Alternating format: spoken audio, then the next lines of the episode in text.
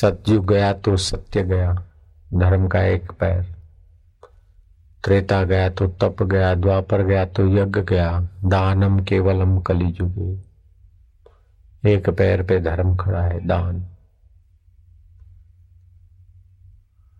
लोग धर्म छोड़कर अधर्म पर, शाश्वत सुख छोड़कर नश्वर के तरफ़ जा रहे माता पिता और हितेशी की बात इतनी अच्छी नहीं लगती जितने मस्का मारने वालों की बातों में आ जाते बच्चे, बच्चियाँ और आम आदमी। ऐसा कलयुग ने बुद्धि मार ली। इस कलयुग के दोषों से बचने के लिए कलयुग केवल नाम आधार। जपत नर उतरे सिंधु पारा। भगवान के नाम का आश्रय सत्कर्म। और भगवान की कथा। यही रक्षा करती कलयुग के दोषों से। ईश्वर के रास्ते जाना है तो आदर तथा अनादर। वचन बुरे त्यों भले। भले वचन सुनकर संसार की आसक्ति न हो जाए, बुरे वचन सुनकर विषाद न हो जाए। न आसक्ति करो, न विषाद करो, तुम तो भगवान के तरफ़ चलने के लिए आए हो, भगवान को पाने के लिए आए आदर तथा अनादर, वचन बुरे त्यों भले, निंदा स्तुति जगत की धर जूते के तले। ये पक्का रखना चाहिए प्रत्येक साधक को, प्रत्येक भगत को। लोग वाहवाही करके भी तुम्हारे को शरीरधारी होने की दृढ़ता कराएँगे और निंदा करके भी तुम ये हो। वास्तव में तुम शरीर थे नहीं, हो नहीं और रहोगे नहीं। रोज बदलता जा रहा है। जो आप थे नहीं, रहेंगे नहीं, हो नहीं, उसका आदर अनादर को इतना महत्व न दो। उसके सुख सुविधा ऐश आराम को इतना महत्व न दो, जो सुख स्वरूप, आराम स्वरूप अंतर्यामी राम की भक्ति, प्रीति और ज्ञान छुड़ा दे। शरीर को इतना महत्व न दो, शरीर के नाम को इतना महत्व न दो। ये तन खाक मिल जाए, उसके पहले इसकी आसक्ति, अहंकार और वासनाएँ भगवान की भक्ति में बह जाए और भगवान का रस और ज्ञान रह जाए।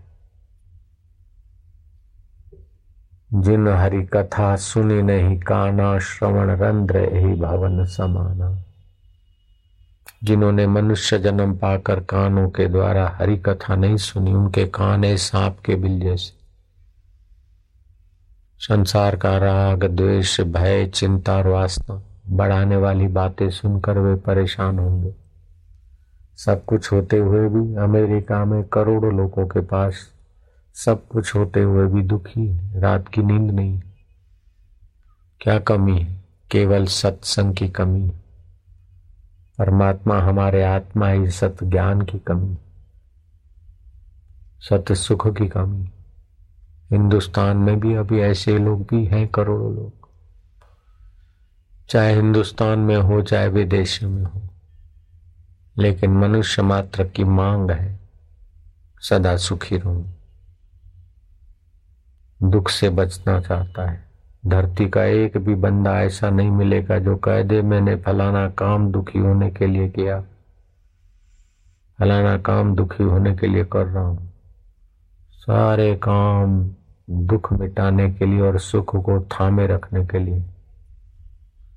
फिर भी संसार दुखों से घिरा है, चिंताओं से घिरा है दुखों से घिरा है, भय से घिरा है, रोगों से घिरा है, अशांति से घिरा है। गंगा में पाप नाशिनी शक्ति के साथ साथ रोग नाशिनी शक्ति।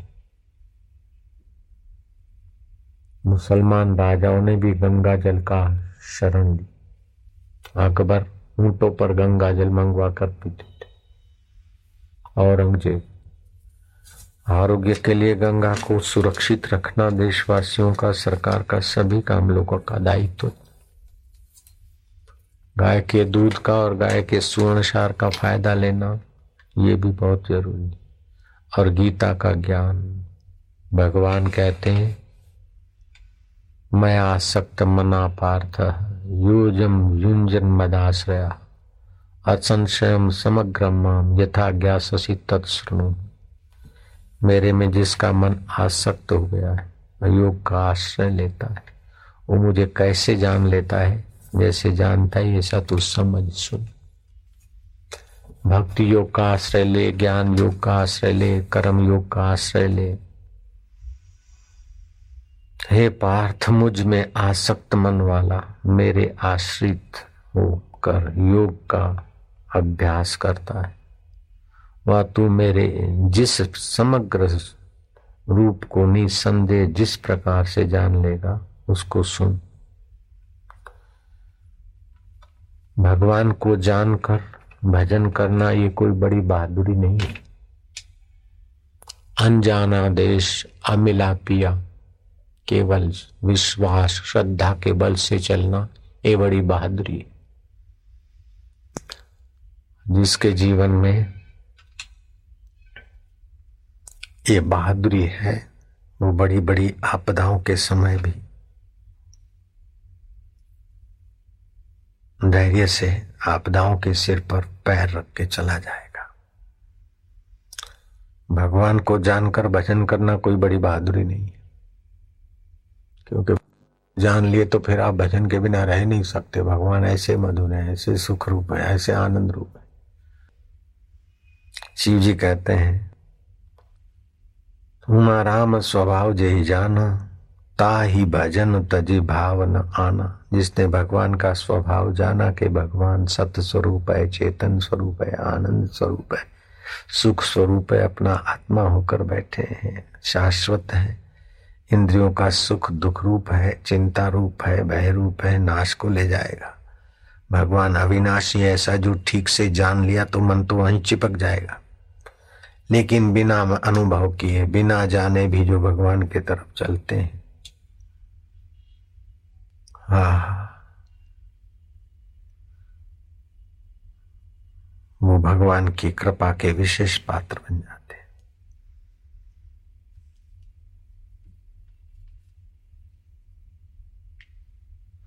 वास्तविक भगवान परमार्थिक रूप से प्रकृति और प्रकृति के पदार्थों से अलग है। वे भगवान देश, काल, वस्तु, व्यक्ति, परिस्थिति में सब में एक रस रूप व्याप रहे। सभी देश में, सभी काल में, सभी वस्तुओं में, सभी परिस्थितियों में व्यापे हुए। जो जहाँ जैसा, वहाँ वैसा। पूर्ण रूप से वहाँ विद्यमान है। ऐसे भगवान को हम केवल मान ले। भगवान हमको जानते हैं। जाया जनक को नहीं जान सकता है। जाया जनक को मान सकता है। आप सूर्य को अथवा माता पिता को जान नहीं सकते, मान सकते। भगवान को शुरू में मानना पड़ता है और फिर भगवान को मानते मानते चलो तो भगवान कृपा करके अपना स्वरूप जता देते सो जाने जासु देहु जना ही जानत तुम ही तुम ही हो जाए। जिसको तुम कृपा करके जताते हो, वो फिर तुम्हारा रूप हो जाता है। फिर वो जानता है कि मैं शरीर नहीं हूँ, मैं चैतन्य हूँ, और भगवान भी चैतन्य जैसे तरंग जान ले मैं पानी हूँ, ऐसे जीव जान लेता है मैं ब्रह्म हूँ। जैसे पानी व्यापा है, ऐसे तरंग भी तो पानी रूप से व्यापा है। फिर वो तरंग कह दे कि मुझमें स्टिम्बर चलते तो क्या बुरी बात है? मुझमें सारे समुद्र के सारे जो यातायात है और जीव जंतु मुझी में है। ऐसा वो तरंग कह दे तो कोई आपत्ति नहीं है। ऐसे जिसने अपने को चैतन्य विमल, सहज सुख राशि जान लिया, वो कह दे, अनल हक, मैं खुदा हूँ। वो कह दे, मंसूर की नाई, अनल हक, सुकरात की नाई, सो हम। राम तीर्थ की नाई, हम ब्रह्म है। तो कोई झूठी बात नहीं है, कोई संशय करने की बात नहीं।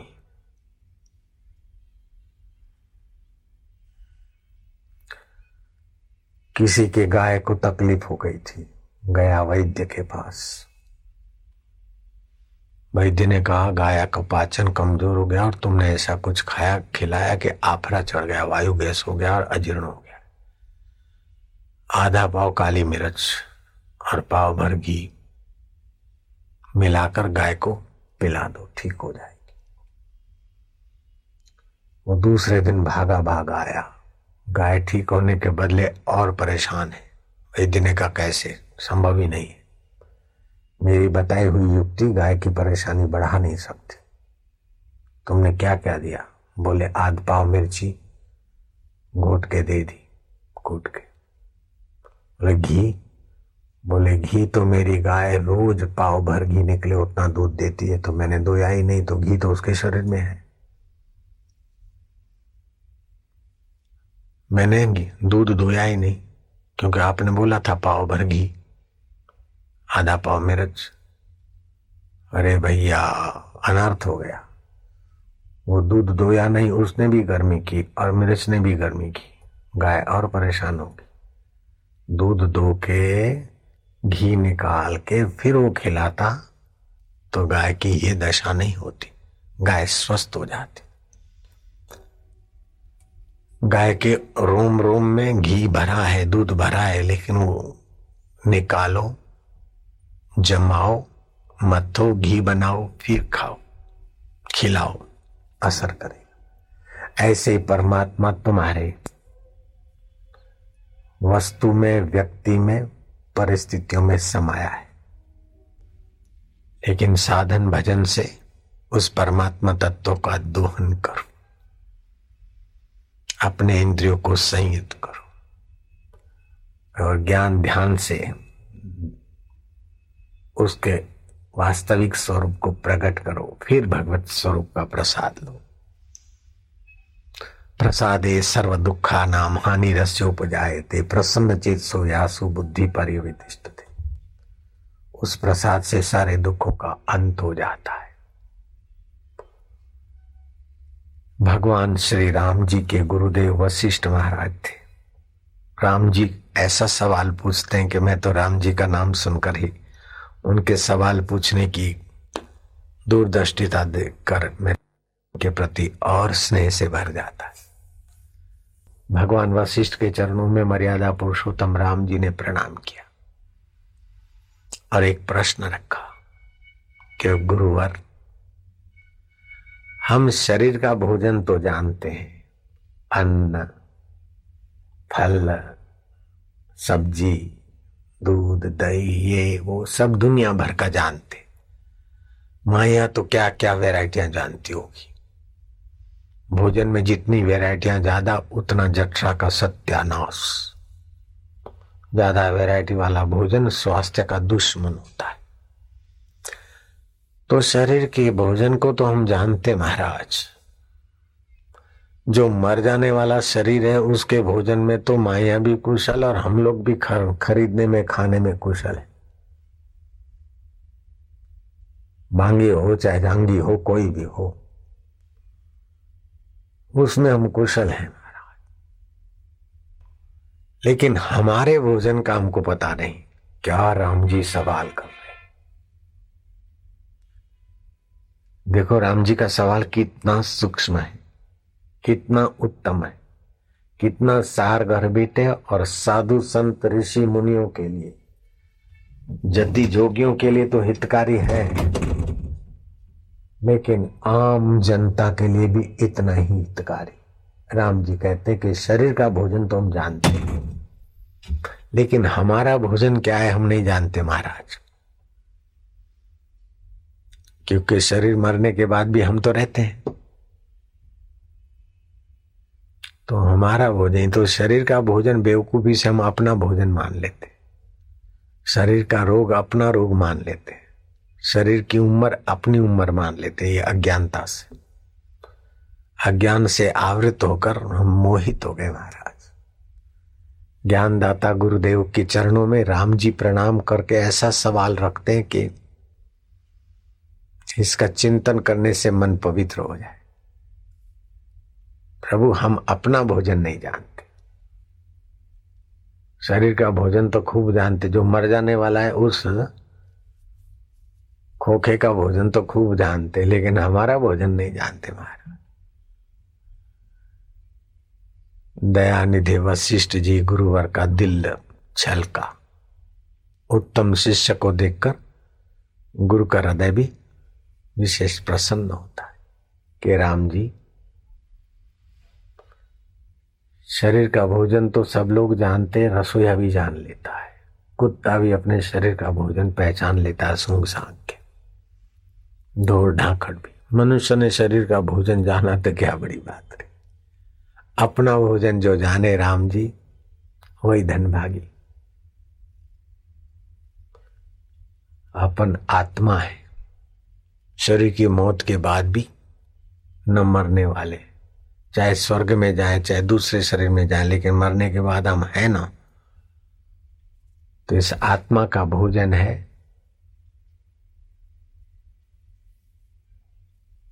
उसकी प्रीति पूर्वक स्मृति और उसका ध्यान। भगवत स्मृति और भगवत ध्यान। आत्मा परमात्मा का अंश है और ये भी शुरुआत में। जब तक प्रीति नहीं करते, जानते नहीं। अगर जान लिया तो मैं भक्तन को दास भक्त मेरे मुकुटमणि। फिर भक्त, भगवान का मुकुटमणि हो जाता है। आत्मा परमात्मा का मुकुटमणि बन जाता है। तो आत्मा का भोजन है परमात्मा ध्यान, परमात्मा नाम, परमात्मा स्मृति। अर्जुन को जब आत्मा का भोजन ठीक से समझ में आया पचा तो अर्जुन कहता है, नष्टो मोह स्मृति लब्धवा। आत्मस्मृति नैनम छिद्यति शस्त्राणी। अस्त्र शस्त्र से जो न कटे वो मैं हूँ। आग से जो न जले वो मैं। आग जला लेगी शरीर को, फिर भी मैं तो यूँ रहूँगा। पानी डुबा देगा शरीर को, फिर भी मैं ज्यों का त्यों रहता हूँ? ऐसे अपने मैं आत्म स्वरूप का भोजन है ध्यान। ऋषि दयानंद ने बहुत ऊँची बात कही। ऋषि दयानंद ने कहा कि जो साधु हैं, घर बार छोड़े हैं, आश्रम में यहाँ साधना में लगे। उनको कम से कम प्रतिदिन चार घंटे परमात्मा ध्यान में बैठना चाहिए। नहीं तो बुद्धि घुमा दे इधर से उधर। और आम आदमी को दो घंटे उस परमात्मा ध्यान में गुजारने चाहिए। इससे बुद्धि में परमात्मा प्रकाश आएगा। व्यर्थ की आसक्ति, व्यर्थ का चिंतन, व्यर्थ का भोग और व्यर्थ का भय भाग जाएगा। खाम खा भयभीत होते हैं खाम खा भोग भोग कर बीमार होते हैं। अपना भला चाहें और सब दुखों से छूटना चाहें तो तीर्थों में स्नान करो। गंगा, यमुना और सरस्वती। बाही गंगा, दाही यमुना और बीच की सरस्वती। श्वास लो। तनिक रोको और भगवान नाम जपो। फू फू करके, कसरत करके आप थोड़े स्वास्थ्य प्राप्त करें अच्छा है। लेकिन श्वास के साथ भगवान नाम इष्ट मंत्र जपे तो सौ गुना प्रभाव रखेगा। शास्त्रीय बात है। इसको बोलते सगर्भा प्राणायाम। भगवान नाम सहित का श्वास लिया। तनिक रोका और गुरु मंत्र का जप किया। और फिर निकाला। तो चीर काल की जो वासनाएँ हैं और बुद्धि की मंदता है और रोग के कण है, वो सबको भगवत सत्ता के प्रभाव से मिटाए तो बाहें से लिया, तनिक रोका, दाहें छोड़ा। दाहें से लिया, तनिक रोका, बाहें छोड़ा। एक प्राणायाम हुआ। ऐसे दस प्राणायाम करने वाला साधक चालीस दिन के अंदर सारी नाड़ियों के पाप, ताप और वासना के प्रभाव से अपने को मुक्त महसूस करने लगेगा। काफ़ी अंश में। और फिर दोनों नथुनों से श्वास ले सुषमना से और एक मिनट रोके। और एक टक इष्ट के सामने, गुरु के सामने देखे और मंत्र जपे। फिर श्वास छोड़ दे। एक दो श्वास स्वाभाविक ले, फिर अच्छी तरह से श्वास खाली करके चालीस सेकंड श्वास बाहर रख दे। रोगी आदमी के तो रोग मिटेंगे, पापी के पाप मिटेंगे, लेकिन बदले में भगवान की प्रीति, भगवान की प्रसादी और भगवान की कृपा उसके साथ ऐसे चलेगी जैसे पुरुष के साथ उसकी छाया चलती।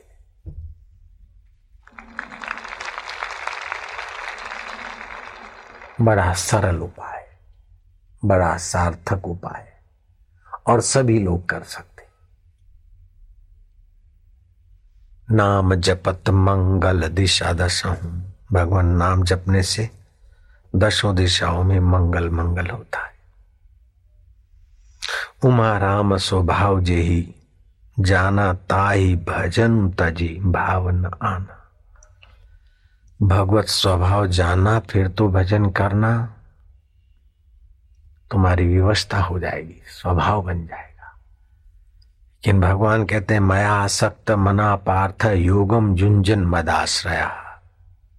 असंशयम समग्रम माम यथा ज्ञासी तत्णु हे प्रथा पुत्र अर्जुन, मुझमें आसक्त मन वाला मेरे आश्रित होकर जो योग अभ्यास करता है, वो मेरे समग्र स्वरूप को निसंदेह जान लेता है। भूमि, रापो अनलो वायु खम मनो बुद्धि रेवच, पृथ्वी, जल, तेज, वायु, आकाश, ये पाँच भूत, मन, बुद्धि और अहंकार। ये सूक्ष्म, ये आठों से मैं अलग हूँ। पृथ्वी, जल, तेज, वायु, आकाश, ये पाँच भूत। मन, बुद्धि और अहंकार। इन सबसे वो अलग है। बुद्धि बदलती है, अहंकार बदलता है, मन बदलता है, तन बदलता है, उसको जानने वाला अलग है कि नहीं? अगर तन बदल गया, बचपन बदल गई तो आपको बचपन की याद कैसे आई? बुद्धि बदल गई, फिर भी आप बुद्धि के बदलाव को कैसे जानते अहम बदलता रहता है, फिर भी आप अहम के बदलाव को कैसे जानते मैं भिन्ना प्रकृति अष्टदा तो जैसे भगवान का मैं अष्टधा प्रकृति से अलग है, ऐसे जीवात्मा का मैं भी अष्टधा प्रकृति से अलग है, ये जीवात्मा जान लेगा। उमा राम स्वभाव जे ही जाना। ताही भजन तजी भावना उसका भजन फिर छोड़ नहीं सकता, भूल नहीं सकता। तो बोले, भगवान में आसक्ति कैसे हो? भगवान में प्रीति कैसे हो? ये सवाल आता है। जैसे आदमी शरीर लेकर पैदा होता है, मन, बुद्धि और अहम लेकर पैदा होता है, ऐसे प्रीति लेकर भी, आसक्ति लेकर पैदा होता है। माँ बच्चे को जोरों की चपत लगा देती है। फिर भी बच्चा खिंच खिंच के माँ की गोद की तरफ़ आता है, ये उसकी आसक्ति नहीं है, प्रीति नहीं है।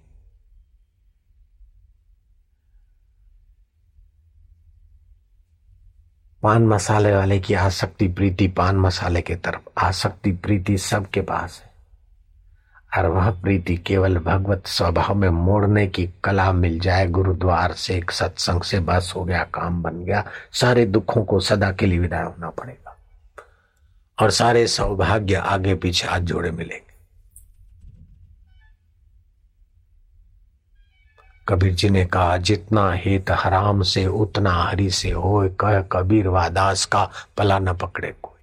जितना इस नश्वर शरीर और नश्वर चीज़ों से आसक्ति है, उसकी आधी अगर शाश्वत से हो जाए तो न तुम्हारा पुण्य पल्ला पकड़ेगा स्वर्ग में भटकाने को, न पाप पल्ला पकड़ेगा नरक में ले जाने को, न मृत्यु पल्ला पकड़ेगी कि फिर जन्म और मरो।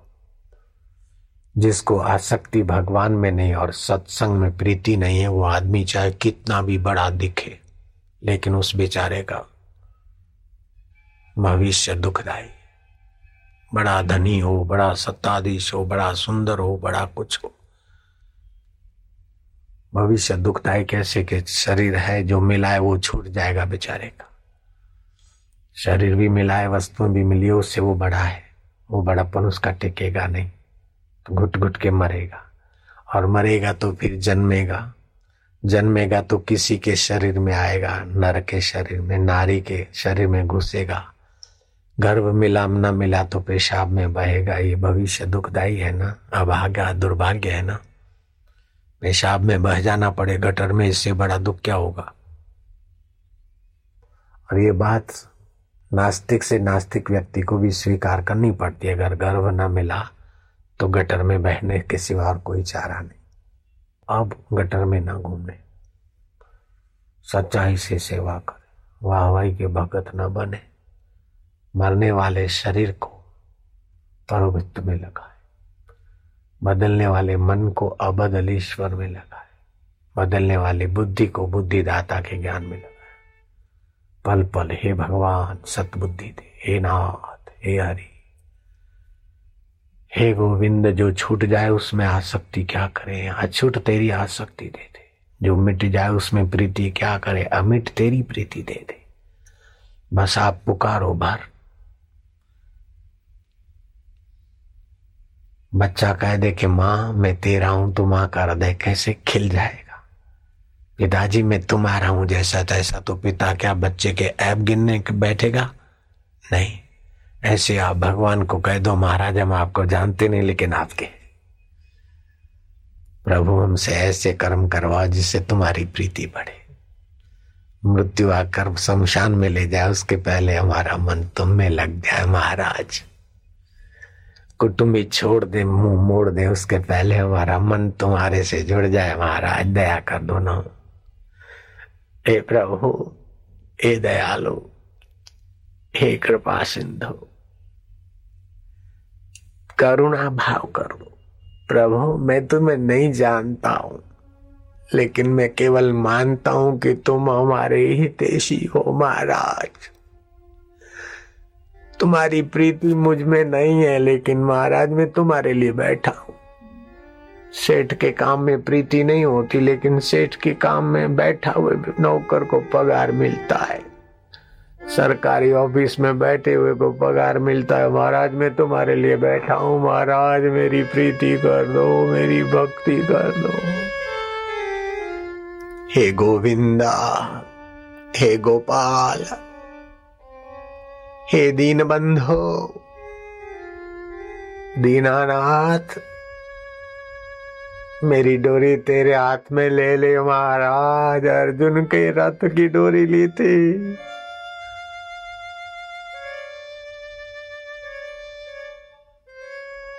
मेरे जीवन रूपी रथ की डोरी तू तेरे हाथ ले ले, महाराज। नाक सुगंध के तरफ़ माहिल कर देता है, जीभ चटोरा बना देती है, महाराज। कान वाई के गुलाम बना देते महाराज।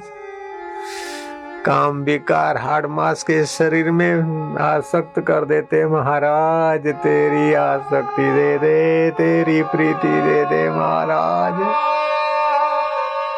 आसक्ति लेकर तो पैदा हुए, लेकिन आसक्ति नश्वर में हमको नाश कर रही है बार बार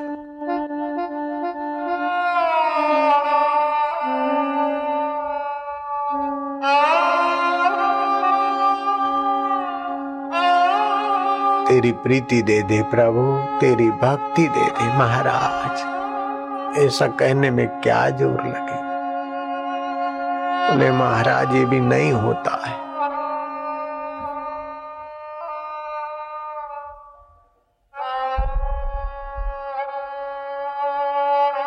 झूठ मुठ में कह दो। झूठ मुठ में भगवान के लिए रो। एक आदमी, हज़ारों, लाखों आदमी में एक आदमी झूठ मुठ में रोए। लाखों आदमी झूठ मुठ में रोए, एक की सच्ची रुदन, संक्रामक वाइब्रेशन फैलाएगी, कईयों के हृदय पावन हो जाएँगे। लोभी पैसों के लिए रोता है। मोही परिवार के लिए रोता है, अहंकारी पद प्रतिष्ठा के लिए रोता है, लेकिन भगवान का प्यारा तो भगवान के लिए जरा रो लेता है तो भगवान को ऋणी बना देता है।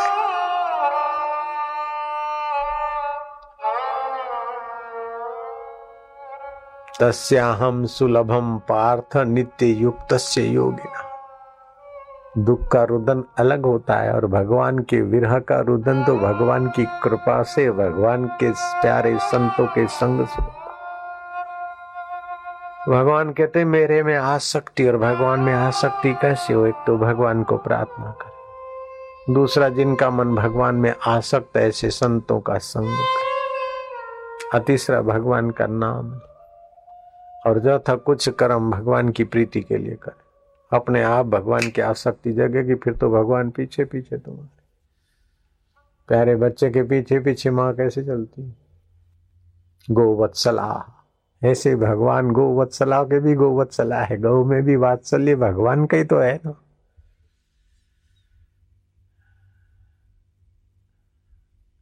हज़ार हज़ार गायों में गोवत्सल अपनी माँ को पहचान लेता है ना। ऐसे लाखों लाखों जीवों में भी। लाखों जीवों का स्वामी जो परमात्मा है, उसको पहचान लेने में क्या है? बछड़े जितनी अक्ल तो भगवान ने उससे भी ज़्यादा दी है ना? ये है मेरे आनंद स्वरूप, ये है मेरे शांत स्वरूप। अच्छा काम करता हूँ तो बल बढ़ाने वाला तो ही है। बुरा करता हूँ तो धड़कने बढ़ाकर मुझे सावधान करने वाला मेरे हरि। ओम नारायण नारायण गोविंद, ओम।